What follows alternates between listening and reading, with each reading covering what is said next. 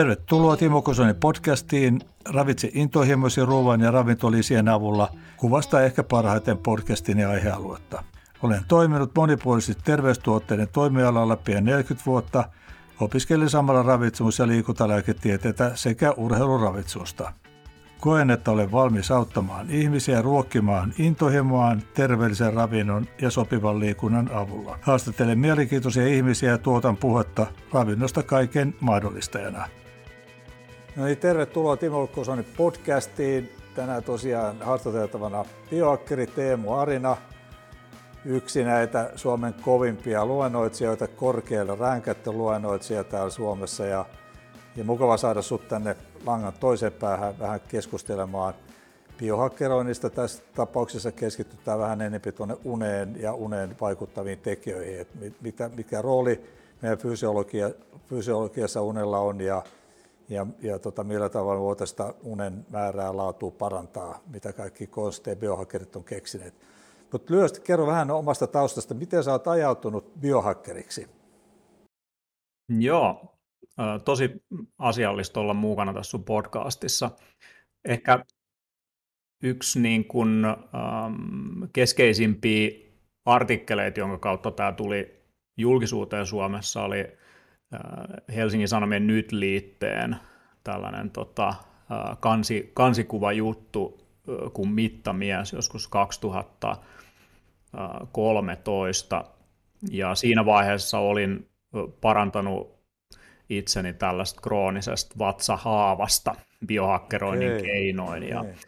kaksituhattakaksitoista sairastuin siihen ja se, oli, se, se kesti käytännössä yhdeksän, yhdeksän tota, uh, kuukautta, kunnes mä kyllästyin uh, jatkuvaan väsymykseen ja ja kipuun. Siinä vaiheessa olin saanut lääkitystä tämän vaivan hoitamiseen ja se vei kivun pois ja helpotti sillä tavalla elämää, mutta käytännössä energiatasot oli jatkuvasti matalalla ja väsytti.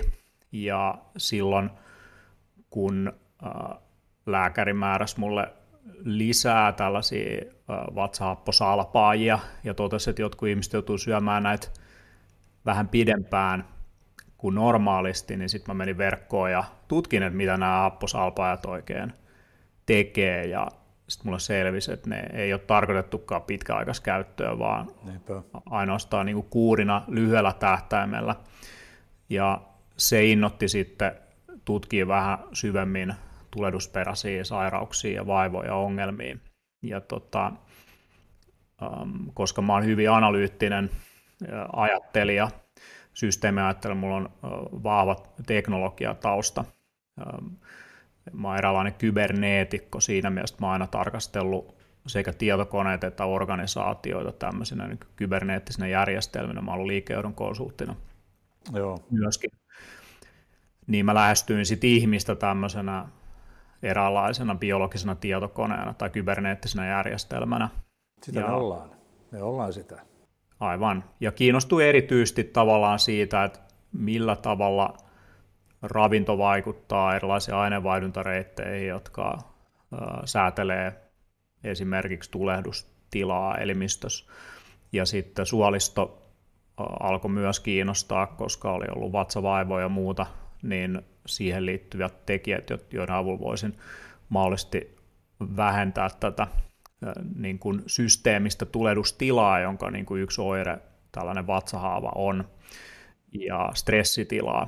Ja sitten stressihallintakeinot, joihin liittyy toki unenlaadun parantaminen, mutta myös sitten tutkitut stressihallintatekniikat. Ja mä en ole koskaan itse ollut äm, sellainen, joka, joka ikään kuin, niin kuin valitsee mitään yhtä, yhtä niin kuin filosofiaa tai uskomusjärjestelmää tai asiantuntijaa tai mitä tahansa auktoriteettia, vaan mä oon aina pyrkinyt syntetisoimaan itse sen, että mistä on tavallaan kysymys, eli jos on se sitten missä tahansa kirjoitetaan jostain sairaudesta tai sen hoidosta tai hyvinvointiin liittyvistä asioista, mä menen aina katsoa tutkimustietokantaa, mä menen katsoa, että mihin ne väittämät perustuu ja Kyllä. silloin mä tein syvällistä tutkimustyötä just niin kuin tulehdusperäisistä sairauksista ja niiden hoitamista ravitsemuksellisin keinoin ja rakensin tällaisen oman niin kuin tulehdusta laskevan tai säätelevän protokollan, tämän anti-inflammatorisen dieetin ihan tutkimustietokantojen perusteella. Ja sitten siihen ympärille tällaisen kokonaisvaltaisen niin kuin arjen ympärillä oleva, olevan tota, protokolla, mihin liittyy meditaatio ja hengitysharjoituksia ja, ja näin poispäin. Ja mä pohjasin kaiken sen vahvasti niin kuin siihen aikaan tutkimustietoa, joka oli saatavilla.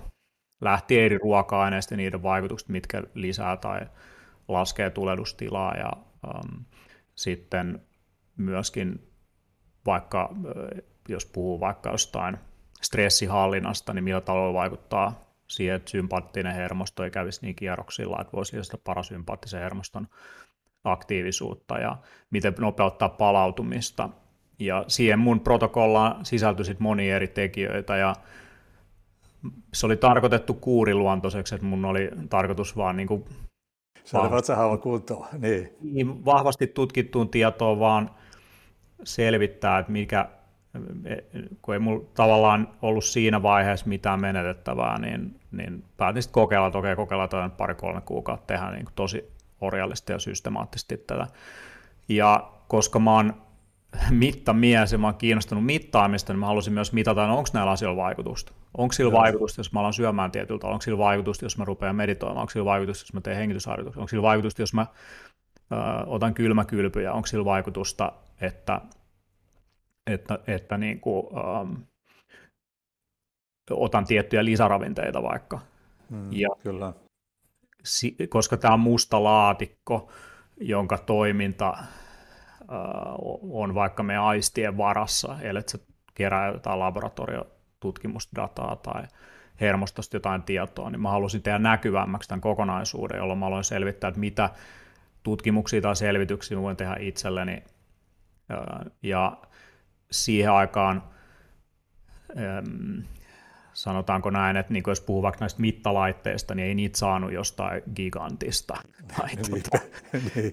Ne piti tilaa ulkomailta, että sen, sen ajan aktiivisuusrannekkeet ja mittarit oli vasta tuloillaan silloin kaksituhattakymmenen tienoilla jälkeen ja hankin useita tällaisia erilaisia mittalaitteita ja kiinnostuin tällaista ilmiöstä kuin quantified self tai itsensä mittaaminen. Joo, joo. Ja äh, miten tavallaan niin kuin itse tietoisuutta voi lisätä numeroiden kautta. Pyydin tekemään joo. näkyväksi tämän kokonaisuuden. Ja silloin mä kävin muun muassa Virossa ottamassa laboratoriokokeita, koska Suomessa äm, lähetteen saaminen tiettyihin labroihin ei ollut mitenkään niin itsestäänselvää. Niin, ja sitten... mietit, mietit, tästä ei ole paljonkaan vuosia tarvit taaksepäin mennä, kun tilanne oli noin ankea. Joo, se on ihan totta. Se, se oli vaikea saada niitä testejä, ja sitä, se koettiin jotenkin turhanakin ottaa kyllä. jotain uh, biomarkkereita, jos ei epäile jotain sairautta. Mutta mä oon erityisesti ollut kiinnostunut varsinkin viime vuosina ennaltaehkäisestä terveydenhoidosta, että mihin parametreihin sun kannattaa kiinnittää huomioon, jos haluat ennaltaehkäistä sairauksia ennen kuin sulla on oireita. Ja pääosin labroja tehdään terveydenhuollon piirissä si- siinä, että pyritään seuloa, seuloa, että mistä sun oireet johtuu. Ja kyllä. ei niinkään se, että seulotaan vaikka terveeltä ihmiseltä, mitkä voisivat olla niitä tekijöitä, jotka voisivat hidastaa tai nopeuttaa ikääntymistä.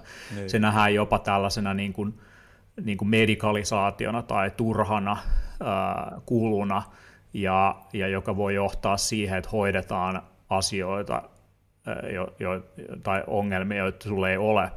Niin. Mutta mä näen sen hyvin eri tavalla tänä päivänä, että jos, jos katsoo vaan sitä, että mitä on tapahtunut nyt vaikka meikäläisen veriarvoille viimeisen, viimeisen niin kuin melkein kymmenen vuoden aikana, niin johtuen siitä, että mä oon säännöllisesti mitannut, joo. mä oon pystynyt systemaattisesti laskemaan sydänverisuonitautien riskitekijöitä, ää, riskiä sairastua diabetekseen, ää, riskiä erilaisiin elin, elinten toimintahäiriöihin, ää, kyky parantaa hormonaalista puolta. Siinä vaiheessa, kun mä aloin mittaamaan kolmekymmentävuotiaana mulla niin kun hormonaalisti, jos katsoo vaikka testosteroniin, niin mä näytin enemmän neljäkymmentäviisivuotiaalta mieheltä.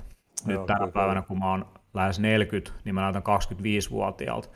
Joo. Ja silloin, kun mä aloin mittaa, niin mä, olin, mä nyt en ollut mikään niin kuin diabeetikko, mutta mun verensokerin säätely näytti siltä, että jos tämä homma jatkuu, niin, niin tota, ää, se voi hyvin olla edessä. Ja nyt se on taas ihan kanveesissa suhteessa siihen, mitä se silloin oli.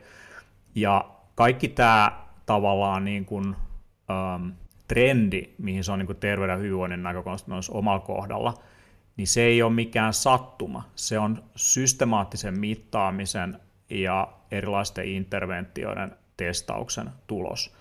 Mä en ole sen jälkeen, kun mä sairastuin siihen vatsahaavaan ja paranin siitä biohackeroinnin avulla, niin mä en ole ollut kipeä. Mulla ei ollut mitään sairauksia. Kyllä. Mulla ei ole, mä oon niin kuin, jos, jos mulla on ollut jotain äh, flunssankin oireita, niin ne on mennyt tosi nopeasti ohi. Eli, no. eli niin kuin, äh, ja sitä ennen, kun mä aloin tekemään tätä, niin mä olin käytännössä joka vuosi influenssassa tai kausiflunssassa tai mulla oli kaikenlaisia vaivoja. Eli, ja mulla oli allergisia oireita ja, ja muita tämän tyyppisiä. Esimerkiksi kesäsin mä tarvitsin antihistamiineja. Tänä päivänä mä en tarvitse antihistamiineja enää. Joo. Ja tämä ei ole mikään ihme parantuminen. Tämä on ihan täysin, kenen, kuka tahansa pystyy tähän samaan sillä, että kerää tietoa systemaattisesti itsestä ja selvittää ne tekijät geneettisesti, elintapoihin liittyen myöskin ja veriarvojen näkökulmasta, jotka vie sua enemmän kohti tasapainoa. Ja hermosto on tosi tärkeä elementti tässä. Mä oon käyttänyt paljon niin kuin mittareita, jotka mittaa sykevälivaihtelua ja hengitysvaihtelua ähm, tota, tai taajuutta. Ja, äh, niillä on mun mielestä ihan selkeä vaikutus, jos, tai leposyke, niin jos niitä parametreja pystyy parantamaan hermostollisella puolella, niin niin silloin elimistökin voi paremmin. Ja, ja stressihallinta on tosi tärkeä tekijä, koska äm, sympaattisen hermoston yliaktiivisuus, niin se pahentaa tosi monia niin kuin vaivoja ja, ja lisää riskiä myöskin sairastua erilaisiin äh, vaivoihin. Ja tota, mutta mut si, nämä asiat, mitkä oli silloin äh, lähes kymmenen vuotta sitten, vähän niin kuin kiven alla ja vaikeita, niin niistä on tullut nyt viimeisten vuosien aikana trendi, mitä nyt voi kutsua biohakkeroinniksi tai ennaltaehkäiseväksi terveydenhoidoksi. Ja näitä laitteita on paremmin saatavilla, labroja, testejä enemmän saatavilla, geenitestejä on useita eri toimijoita saatavilla. Että tämä ei ole enää mitään niin kuin fringe, jotain ää, niin kuin tulossa olevaa juttua, vaan tämä alkaa jo menee mainstreamiin. Hyvin kuvaavaa on vaikka joku Nightingale, joka on ennaltaehkäisevän terveydenhoidon Eipä. suomalainen yritys, joka just listautui pörssiin. Eli, ja silloin kun mä aloin tekemään tätä, niin mun ystävä, joka oli juristi, ja se työskenteli yhden suomalaisen terveydenhoidon alan yrityksen hallituksessa neuvonantajana, niin silloin kaksituhattakolmetoista se antoi tämän kyseisen yhtiön hallitukselle yhden mun presentaatioista, että sekatkaa tämä. Ja silloin ne tyypit sanoi, kun se käsitteli silloin ennaltaehkäisevää terveydenhoitoa, niin silloin ne ihmiset sanoi sillä, että joo, ei tämä ei ole tulevaisuus, että älä tuo enää meille tällaista materiaalia. Ja nyt niin kuin seitsemän vuotta myöhemmin sen yhtiön liiketoiminta on pääosin ennaltaehkäisevää terveydenhoitoa. Niinpä. Että näin nopeasti nämä asiat muuttuu. Se on se, joo se, silloin nuorempana itse pyrki myöskin tätä mittaamaan itseään. Mä olin silloin, mä vedin tuota terveystuotealan kauppaketjua ja silloin olin tekemässä näiden alan toimijoiden kanssa, muun muassa just Antioksidanttiklinikan kanssa. Meillä oli jossain vaiheessa, tuon Kaaro Jaakolan kanssa oli mun oman Itäkeskuksessa oman myymälä yläkerrassa sitten tämmöinen erisvastaanotto vielä. Eli tavallaan mitattiin, mutta meillä ei ollut muuta välineitä kuin verikokeet ja hiusanalyysit. Ei siihen aikaan kahdeksankymmentäluvulla ollut muuta.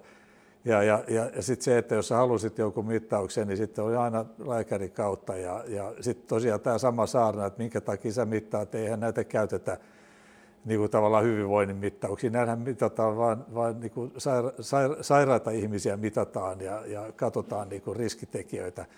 Ja nyt tänä päivänä, kun eletään, niin ota tuosta katalogia ja katsot, että mitä haluat tänään mitata ja, ja saat se suoraan, maksat saman tien netissä, saat, saat suoraan tulokset vielä analysoituna ja pohdittuna.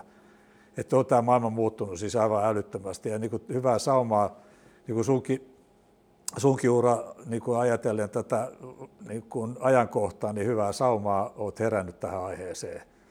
Joo, mä oon, mä oon sillä, että mun tausta on ehkä se, että mä oon ollut tosi monessa trendissä tosi aikaisessa vaiheessa ja edesauttamassa sen syntyä. Esimerkiksi äm, vuosituhannen vaihteen aikaa mä olin äh, niin kuin opetusalalla äh, tuomassa verkko-oppimista okay, ja joo. e-learningia. Ja, ja siihen aikaan se oli, se oli niin kuin ihan uusinta uutta ja, ja mä toimin silloin monien E U-laajuisten hankkeiden ohjausryhmän puheenjohtajana, toin sitä ilmiöä.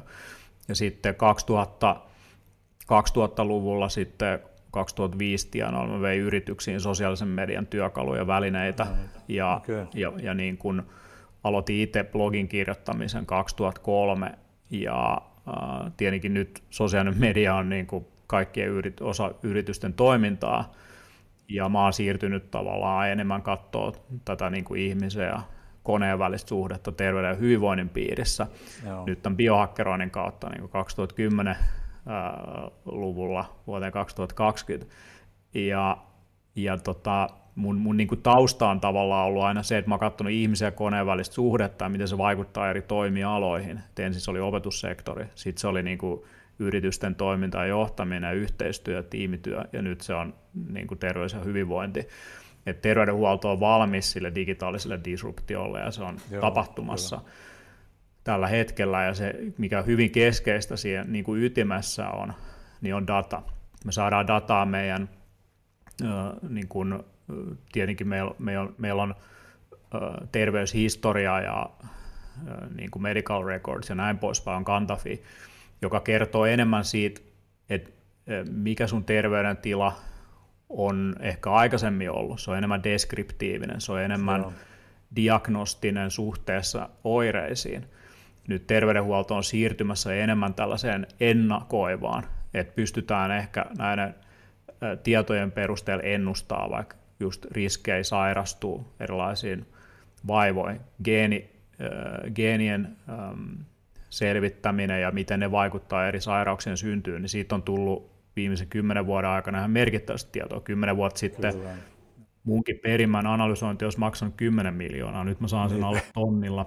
Niin. Se tieto voidaan yhdistää niin. mun veriarvoihin. Voidaan katsoa, että miksi mulla on D-vitamiinitasot matalat. A voi johtua siitä, että, että, että sun, se on, siellä on geneettisiä tekijöitä taustalla. Kyllä. Tai voidaan katsoa, että onko korkea kolesteroli sun kohdalla riski, onko sulla A P O E neljä geeniin, liittyykö se Alzheimerin tautiin.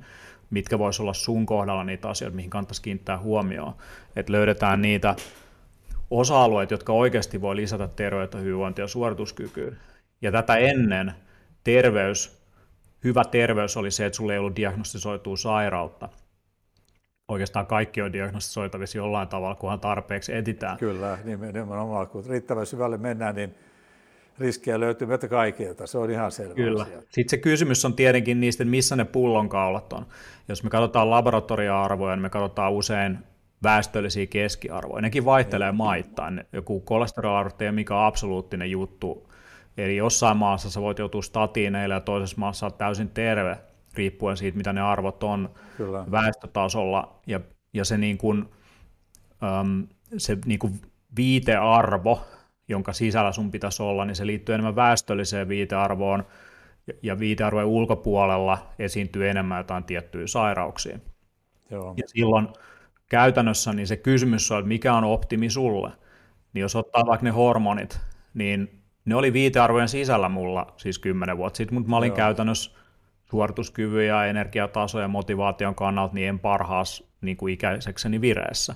Joo. Ja niin kuin normaalista terveydenhuollosta tähän ei kiinnittäisi mitään huomioon, mutta koska mä oon biohakkeri nykyään, niin mua kiinnostaa se terveyden optimointi. Ja silloin mun kysymys on, mitkä on niiden viitearvojen sisällä mahdollisesti niitä optimiarvoja.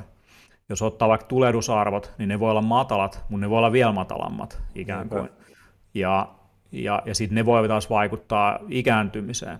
Ja, ja toisin sanoen, se, että sä löydät mikä on optimi sulle, niin siihen vaikuttaa tosi moni tekijä. Siihen vaikuttaa sun genetiikka, siihen vaikuttaa sun sukupuoli, siihen vaikuttaa sun etninen tausta, siihen vaikuttaa uh, sun elintavat, siihen vaikuttaa se ympäristö, missä sä asut, um, siihen vaikuttaa sun ravinto ja dieetti, siihen vaikuttaa liikunta, siihen vaikuttaa tosi monet tekijät.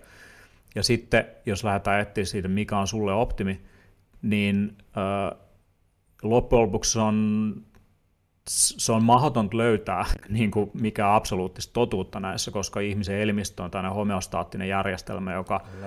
pyrkii kohti tasapainoa, se pyrkii niin kuin säätelemään asioita, se pyrkii rajoittaa myöskin niin kuin sairauksien synnyssä sen niin kuin sairauden etenemistä jollain tavalla. Ja, ja sitten se kysymys on enemmänkin suhteessa siihen hetkeen ja kontekstiin, että mitkä on niitä asioita, mihin sun kannattaa kiinnittää huomioon.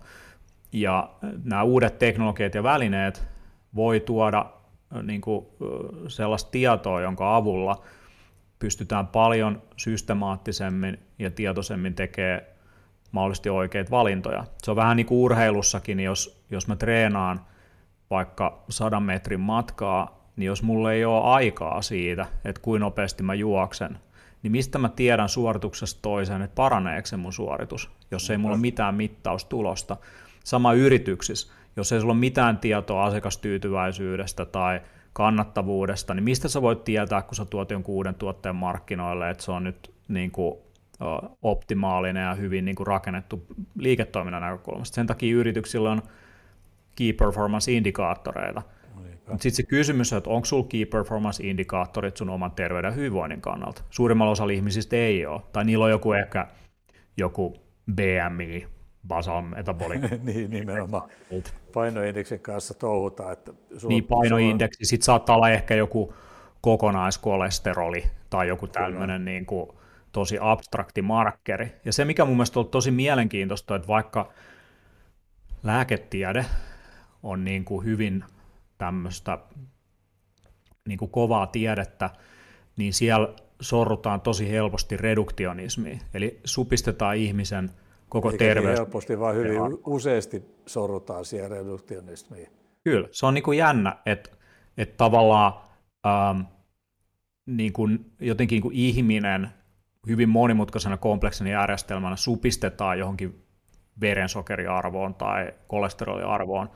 Mutta jokainen, joka niihin asioihin on perehtynyt tarkemmin, tietää, että, että ne on vaan proksyjä monille muille asioille. Että se, että jos sä haluat ymmärtää sun kolesteroliarvoa ja riskejä vaikka sydänverisuonitautien suhteen, niin sun pitää katsoa myös tulehdusarvoja. Sun pitää katsoa niin kun, ähm, niin kun rasva-aineen vaihduntaan liittyviä niin kun yksityiskohtia, minkä kokoisia kuljettimia siellä on ja, ja näin poispäin. Sä haluat oikeasti ymmärtää, mitä tapahtuu ja mikä vaikutus näillä asioilla on. Ja niin kuin hyvänä esimerkkinä, niin jos sä treenaat paljon, niin sun kolesteroliarvot nousee, koska se on, se on kuljetin. Uh, sun elimistö tarvitsee, tarvitsee sitä sen tyyppisissä suorituksissa. Uh, jos sulla on joku sairaus, niin kolesteroliarvot usein nousee. Se on yksi elimistön säätelymekanismi.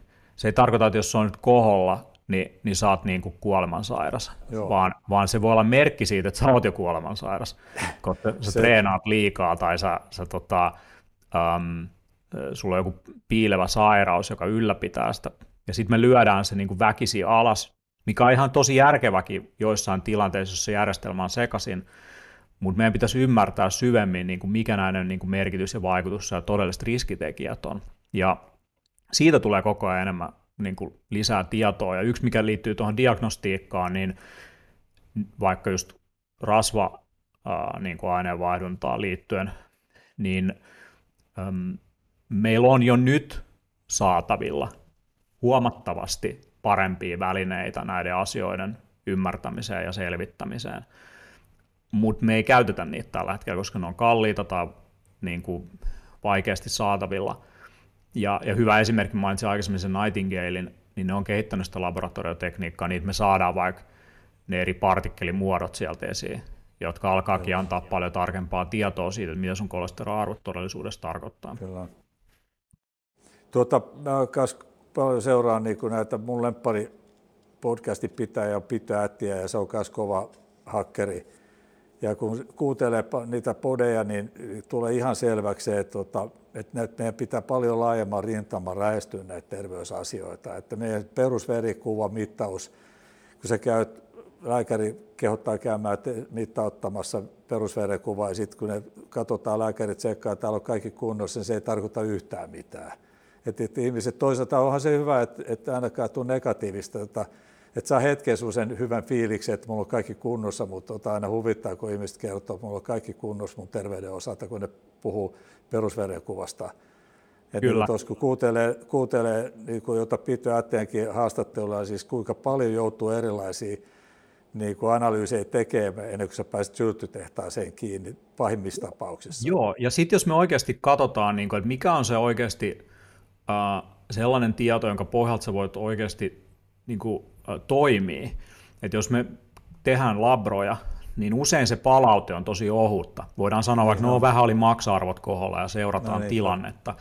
Sitä, seurataan sitä tilannetta potentiaalisten sairauksien näkökulmasta, mutta si- se ei vastaa siihen, no miten mä voisin nyt niin kuin optimoida teotian, se joo, vastaa niin, siihen, mitä mun kannattaisi niin tehdä. Jos me tulkitaan veriarvoja niin kuin optimaalisen hyvinvoinnin ja terveyden näkökulmasta, siinä on eri näkökulma kuin jos me tulkitaan niitä sairauksien näkökulmasta tai lääkityksen näkökulmasta. Erityisesti lääkityksen näkökulmasta on yleensä se, miten me katsotaan niin, että no kannattaako ottaa statiineja vai ei, niinpä, ja niin kuin, tarvitse rauhoittavia vai ei, mutta mut, niin viime kädessä se vastaus siihen, no mitä mun kannattaa tehdä, jos mun rauta-arvot on koholla ää, miehenä, ää, niin, mitä, mun, mitä mun pitäisi tehdä, mitä mun pitäisi muuttaa mun dieettiä, Um, miten paljon pitäisi treenata, mitä mun kannattaisi tehdä, kannattaisi mulla ottaa verta, niin tällaisia vastauksia ei välttämättä tule, ellei se tilanne on tosi hälyttävä. Ja um, sen takia me niin kun tehtiin sitten tällainen palvelu kuin TerveDX tai HealthDX. Se on Joo. mobiilisovellus, jonka sä voit ladata, sä voit ladata sinne sun laboratorioarvot, ihan sama missä sä oot ne tehnyt, ja se kertoo sulle sun veriarvojen näkökulmasta, ei vaan se, että se on viitearvojen sisällä, vaan mikä voisi olla optimi. Ja, ja sitten se ei vaan kerro, että mikä olisi optimiarvo, vaan se kertoo, että millä sä voisit mahdollisesti saavuttaa sen. Se on niin, nimenomaan, millä se saavutetaan, niin, että mitä ei, sä voit tehdä, eikä vaan niin, että mennään eteenpäin ja odotetaan, milloin kilahtaa elimistössä jotain. Joo, vaan, että... just näin, just näin, että se, se, se niin kuin asiantuntemus, joka tarvitaan siihen, että sä korjaat johonkin asiaan liittyviä tekijöitä, on vaikka kilpirasetoimintaa tai munaisten toimintaa tai maksan toimintaan, niin terveydenhuollon puolella ää, siellä ei välttämättä tule se niin kuin ajantasaisin tieto niiden asiantuntijoiden kautta. Kyllä. Ää, osa, osa tulee, mutta se on ollut jännä, kun mä oon jutellut laboratoriopuolen ammattilaisten kanssa, niin ne tuntee paremmin nämä asiat kuin Joo, no voi, ää, se vaikka se terveydenhoitaja. Mutta että se, että kun ei heitä aiemmin ole tultu kysyä sitä, että mitä näitä arvoja voisi, niin mitä näitä voisi muuttaa siis, muuta kuin lääkinnällä. Että, että tavallaan se, toi, niin kun, kun sanoit tuossa, että sä oot ollut ennenkin aallonharjalla ja sä oot nytkin niin kun just oikeaan aikaan niin kun tässä bisneksessä kiinni, että, että saadaan niin kun mitattua asioita ja saadaan niille, niille se viitekehys tarjottu ihmisille, että ne ymmärtää, mitä niille voi niille arvoille tehdä. Ja, ja miten sä pystyt niin kuin ennakoimaan saira, sairastumista, tai mit, miten sä pidennät sun niin kuin tervettä elinikääsi. Ja, ja, ja, ja tavallaan, että et se ei ole vain sitä, että mulla on tämmöinen perin, perimä ja mun kohtalona on se, että mä sairastun samoihin sairauksiin kuin mun vanhemmat on sairastunut. Ja tästä me päästään et... tosi mielenkiintoiseen asiaan, mikä on se, että nämä veriarvot on snapshotteja, ne on vaan niin kuin välähdyksiä ajassa, yes, jotka kyllä. usein tehdään tiedätkö, niin kuin kerran vuodessa tai kyllä. vaan silloin, kun sä sairastut tai kerran kymmenes vuodessa joku työhöntulotarkastus tai joku seuranta. Mutta jos sulla on tällaista dataa vaikka vuosi neljänneksi tämän pitkältä aikaväliltä, niin silloin sä näet sen trendin. Mutta sitten se kysymys on, että mitkä on niitä asioita, mitkä vaikuttaa siihen trendiin, mitkä on niitä, jotka parantaa tulosta tai heikentää sitä tulosta, mm, niin silloin kyllä. me palataan elintapoihin. Kyllä. Ja mikä on meidän keino saada elintavoista tietoa tällä hetkellä? No kymmenen vuotta sitten joku päiväkirja, joku ra- ra- ravintopäiväkirja tai vastaava.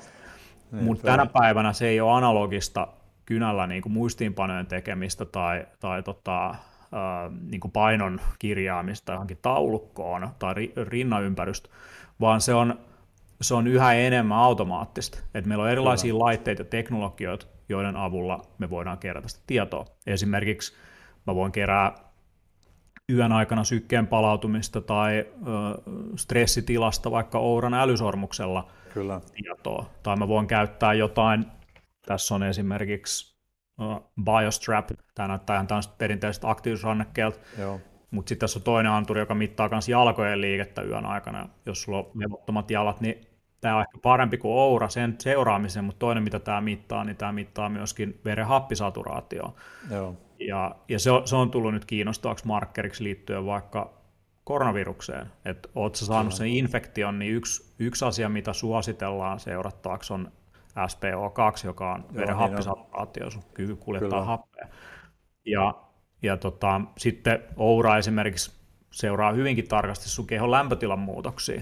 Ja Joo. usein, jos sulla on joku infektio tai sairaus, niin Uh, sulla ei välttämättä päivällä ole kuumetta, mutta sulla on saattanut yön aikana olla, niin Kyllä. silloin uh, sä näet tällaisen datassa sen. Ja ennaltaehkäisy olisi mielestä, toikin on kiinnostavaa, että oot sä saanut infektion, niin mä muistan, kun mä olin Intiassa ja mä sain ruokamyrkytyksen, niin mun Oura-datassa ne oireet näkyy jo ennen kuin mulla oli oireita, fyysisiä oireita. No, kyllä. Ja, eli mun sykevälivaihtelu meni ihan kanveesiin, uh, eli elimistö taisteli jotain vastaan, mutta se ei vielä niin kuin näyttäytynyt minä niin kuin voimakkaana oireena. Kyllä. Eli me pystytään näkemään tämän tyyppistä datasta mahdollisesti jotain asioita, akuutteja asioita, jotka on ihan just nyt tapahtumassa. Ja, ja sitten me voidaan nähdä sellaista datasta mahdollisesti pitkällä aikavälillä tapahtuvia asioita. Ja silloin jos me ajatellaan, että snapshotteja, me otetaan veriarvoja, sulla on vaikka kaksi mittauspistettä niin kuin kerran vuodessa, niin sitten se kysymys siinä välissä, että mitkä on niitä elintapoihin liittyviä tekijöitä, jotka voisivat mahdollisesti vaikuttaa sun veriarvoihin niin kuin parantavasti tai heikentävästi. Joo. Ja me tiedetään, mikä vaikutus on vaikka liian vähäisellä yöunella, vaikkapa verensokerin säätelyyn. Ja jos sulla on yhtenä kautena, sä oot nukkunut vähemmän, sun ver- vaikka verensokeriarvot on lähtenyt nousuun, sitten sulla on toinen kausi, jolloin, jolloin sä oot nukkunut hyvin ja se on lähtenyt laskuun, niin sitten siinä on korrelaatio. Korrelaatio Kyllä. ei ole kausaatio tietenkään, ei, mutta sitten me voidaan niin kuin esittää sellaisia kysymyksiä, mitkä on niitä elintapatekijöitä, jotka voisivat tukea sun palautumista jostain asiasta tai, tai siihen, että sä menet kohti hyvinvointia ja terveyttä.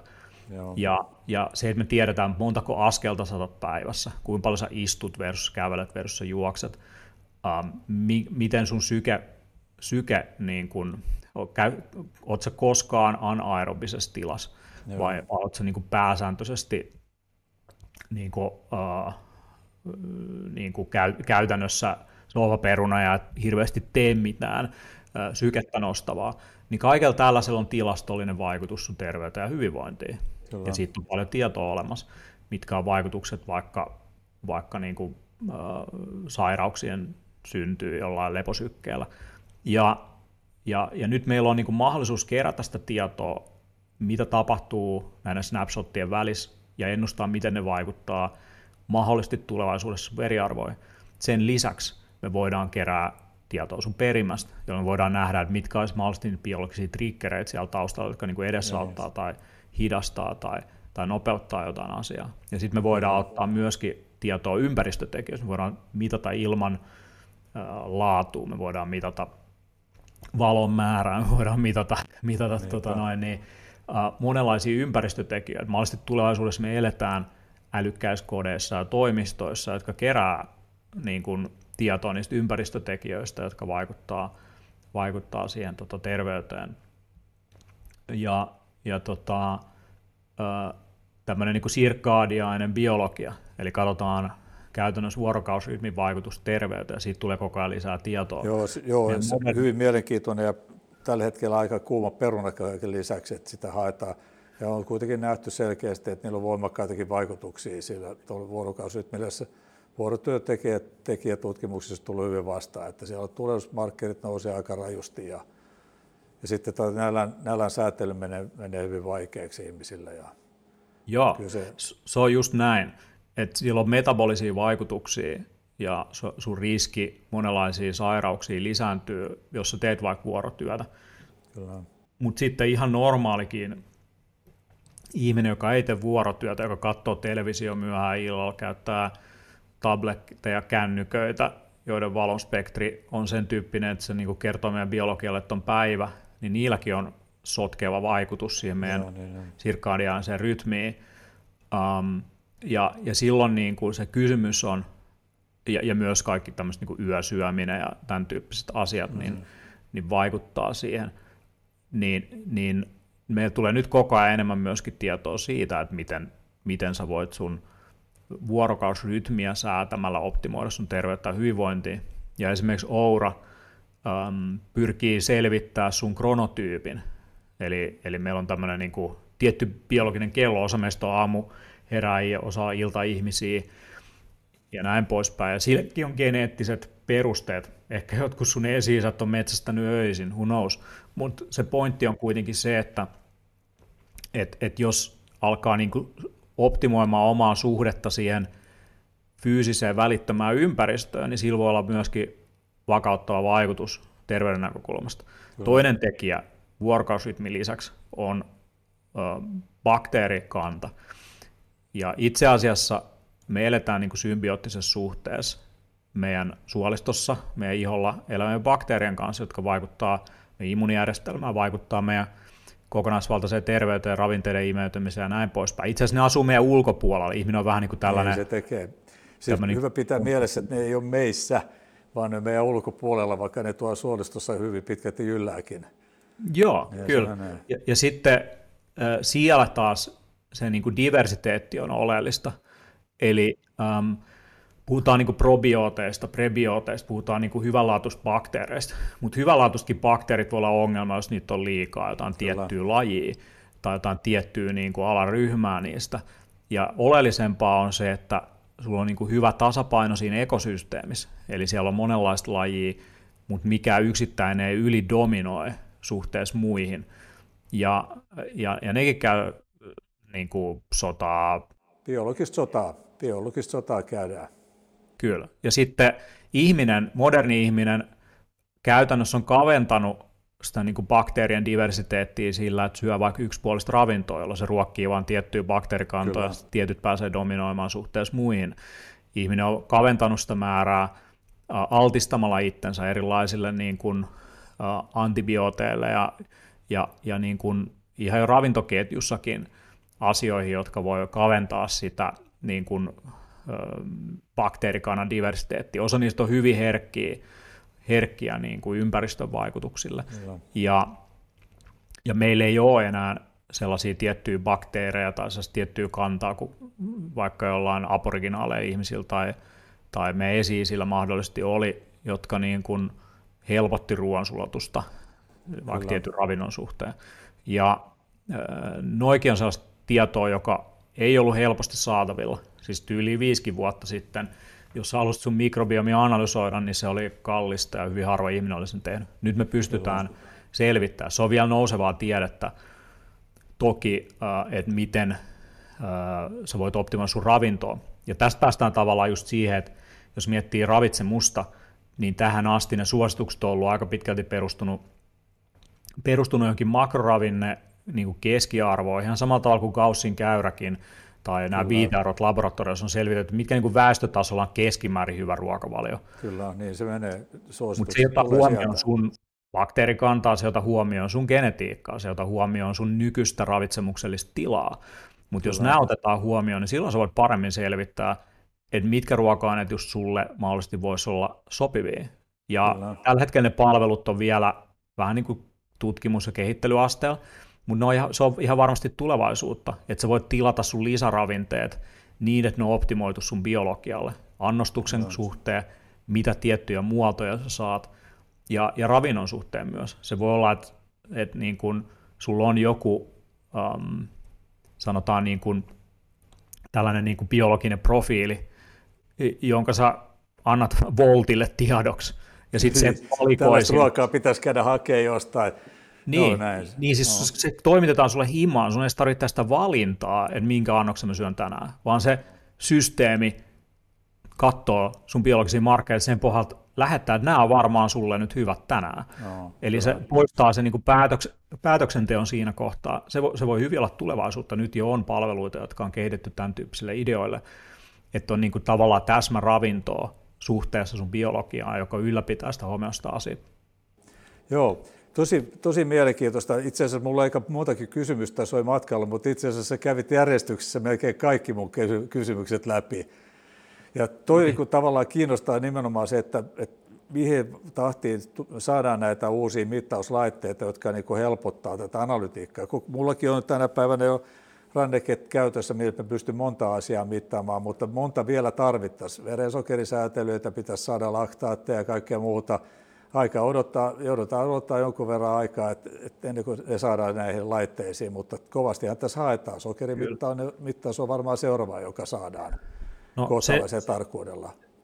Niin kuin kommenttina tuohon, niin käytännössä nämä menee usein tietyissä sykleissä. Aluksi ne on ammattilaitteita, mitä käyttää vaikka vaan lääkärit käyttää jotain. Kyllä. Eli jos miettii, ei siitä ole kovin kauan, sata vuotta T M S, jolloin jos sä haluat ottaa sun painon, niin sun piti mennä siis terveyskeskukseen, jossa oli laite, Niinpä. millä se otettiin se paino. Ja, ja nyt sulla on kotona vaaka, ja se vaaka ei ole vaan tyhmä vaaka, joka antaa sulle numeron, vaan se voi antaa sulle myöskin sun vaikka rasvakoostumuksen myöskin. Se voi samalla mitata niin kuin lämpötilan. Ja, ja sitten se ei vaan kerro sulle niitä tietoja, vaan se lataa ne johonkin pilveen, jossa on niin. joku sovellus, joka analysoi ja yhdistää ne vaikka sun verenpainetietoihin. Ja, ja sitten, eli toisin sanoen se, mikä oli aikaisemmin vaan ammattilaiskäytös, niin sitten se tulee niin kuin kuluttajateknologian kautta kaikkien saataville. Alkuun ne on sellaisia laitteita, niin kuin vaikka tässä mulla on joku tällainen aivosähkökäyrälukija kuluttajille, Muse, niin aluksi ne on sellaisia niin kuin laitteita, jotka maksaa tämäkin maksaa joku kaksisataaviisikymmentä ja sun pitää olla oikeasti kiinnostunut, että sä hankit tämän. Mutta sitten siitä on lyhyt matka siihen, että se on jossain Applen kuulokkeessa sisäänrakennettuna toimintana Niinpä. tai jossain sun V R-virtuaalitodellisuus-headsetissä sisäänrakennettuna toimintana.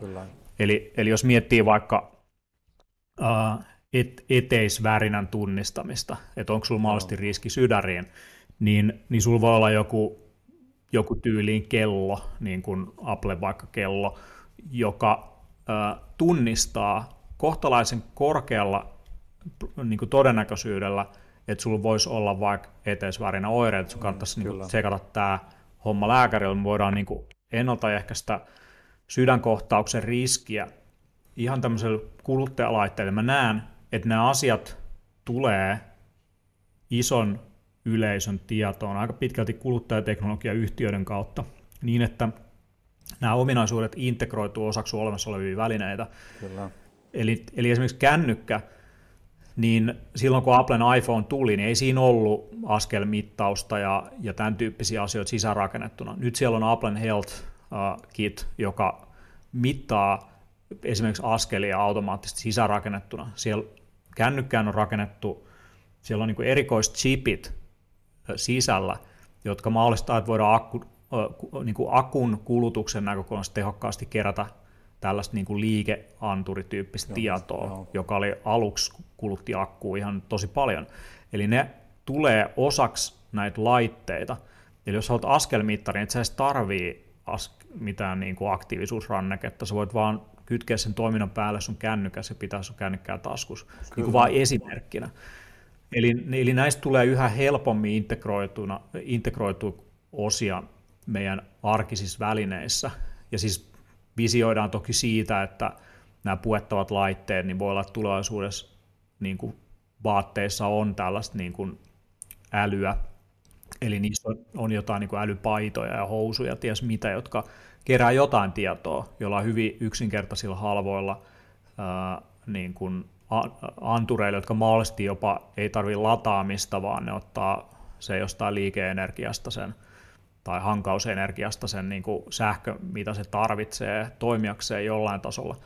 Eli nämäkin on niin kuin tulossa, että ne integroituu, sanotaan kun teknologia on integroitunut meidän kodin koneisiin, niin ne integroituu meidän päivittäistavaroihin niin, että tämmöisen biologisen tiedon kerääminen on yhä helpompaa. Kyllä. Joo, oikein paljon kiitoksia. Oli tosiaan mukava kuulla. Siis nimenomaan toi, että miten tähän on tultu ja miten lyhyt tämä aikajakso on, missä tota, näin paljon niin kuin, tavallaan teknistä kehitystä lähtenyt tulee, joka antaa viitteen siitä, että tämä varmaan yhä kiihtyvämpää tahtia niin kuin, niin kuin vaan leviää ja laitteet, laitteita saadaan käyttöön ja saadaan paremmin niin kuin kaikille meille, jotka halutaan niin kuin pitää itsestä huolta, ja eikä vaan mennä tuossa koneistossa mukana, että odotetaan, mikä sairaus meitä löydetään milloinkin ja mihin leikkauksiin ollaan menossa, vaan että me pyritään välttämään, optimoimaan itsemme siitä, että mahdollisimman vähän joudutaan käyttämään terveydenhoidon palveluja. Se on niin oma muottokin.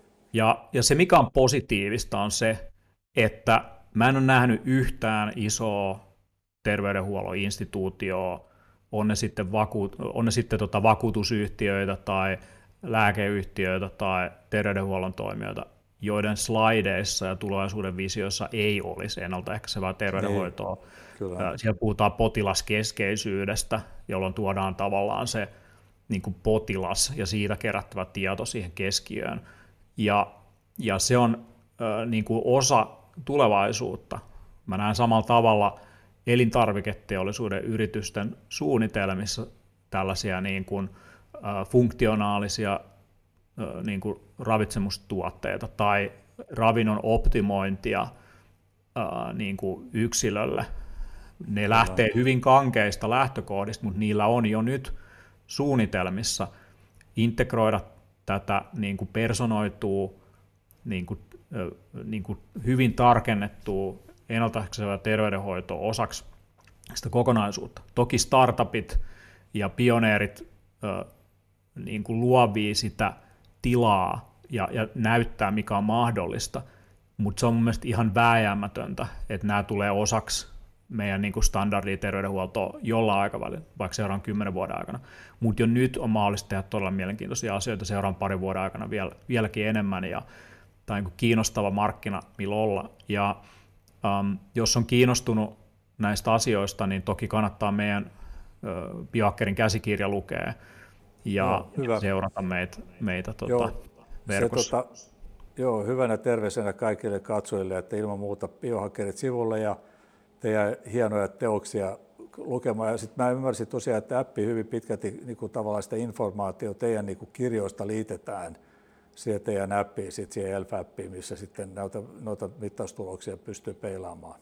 Joo, Health, HealthDX äh, on, on sovellus, jonka mä oon lääkäri Olli Sovijärven kanssa äh, niin kuin suunnitellut yhdessä tuon niin kuin TerveDX tai HealthDX-tiimin kanssa, ja se perustuu siihen äh, tutkimustietoon, mitä me on kerätty viimeisen kymmenen vuoden aikana. Se niin kuin tavallaan tiivistyy siihen. Meille hirveän monet ihmiset on vuosien aikana kysynyt, no mitä mun kannattaisi tehdä, mitä mun kannattaisi syödä, äh, ja, ja sit, mitä laitetta mun kannattaisi käyttää, niin se ei ole mitenkään niin kuin yksi oikosta, kun ei ole mitään yhtä lähestymistapaa, niin, ja sitten meille, meille ei aika riitä kaikkia yksittäin neuvomaan, niin tämmöisen teknologian avulla pystytään skaalaamaan myöskin sitä tietoa ja osaamista, mutta loppujen lopuksi mekin seistään jättiläisten olkapäillä, ää, niin kuin Einstein sanoisi, että et ei me olla näitä juttuja keksitty, vaan me vaan popularisoidaan, me, ne löytyy meta-analyyseistä tutkimuksista,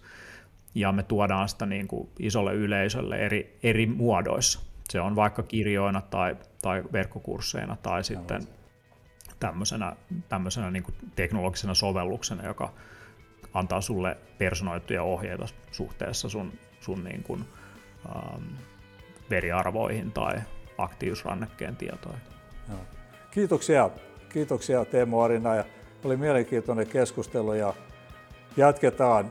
Ei riittää tätä keskusteltavaa. Katsotaan milloin seuraavan kerran törmätään. Oikein paljon kiitoksia sulle. Kiitos paljon.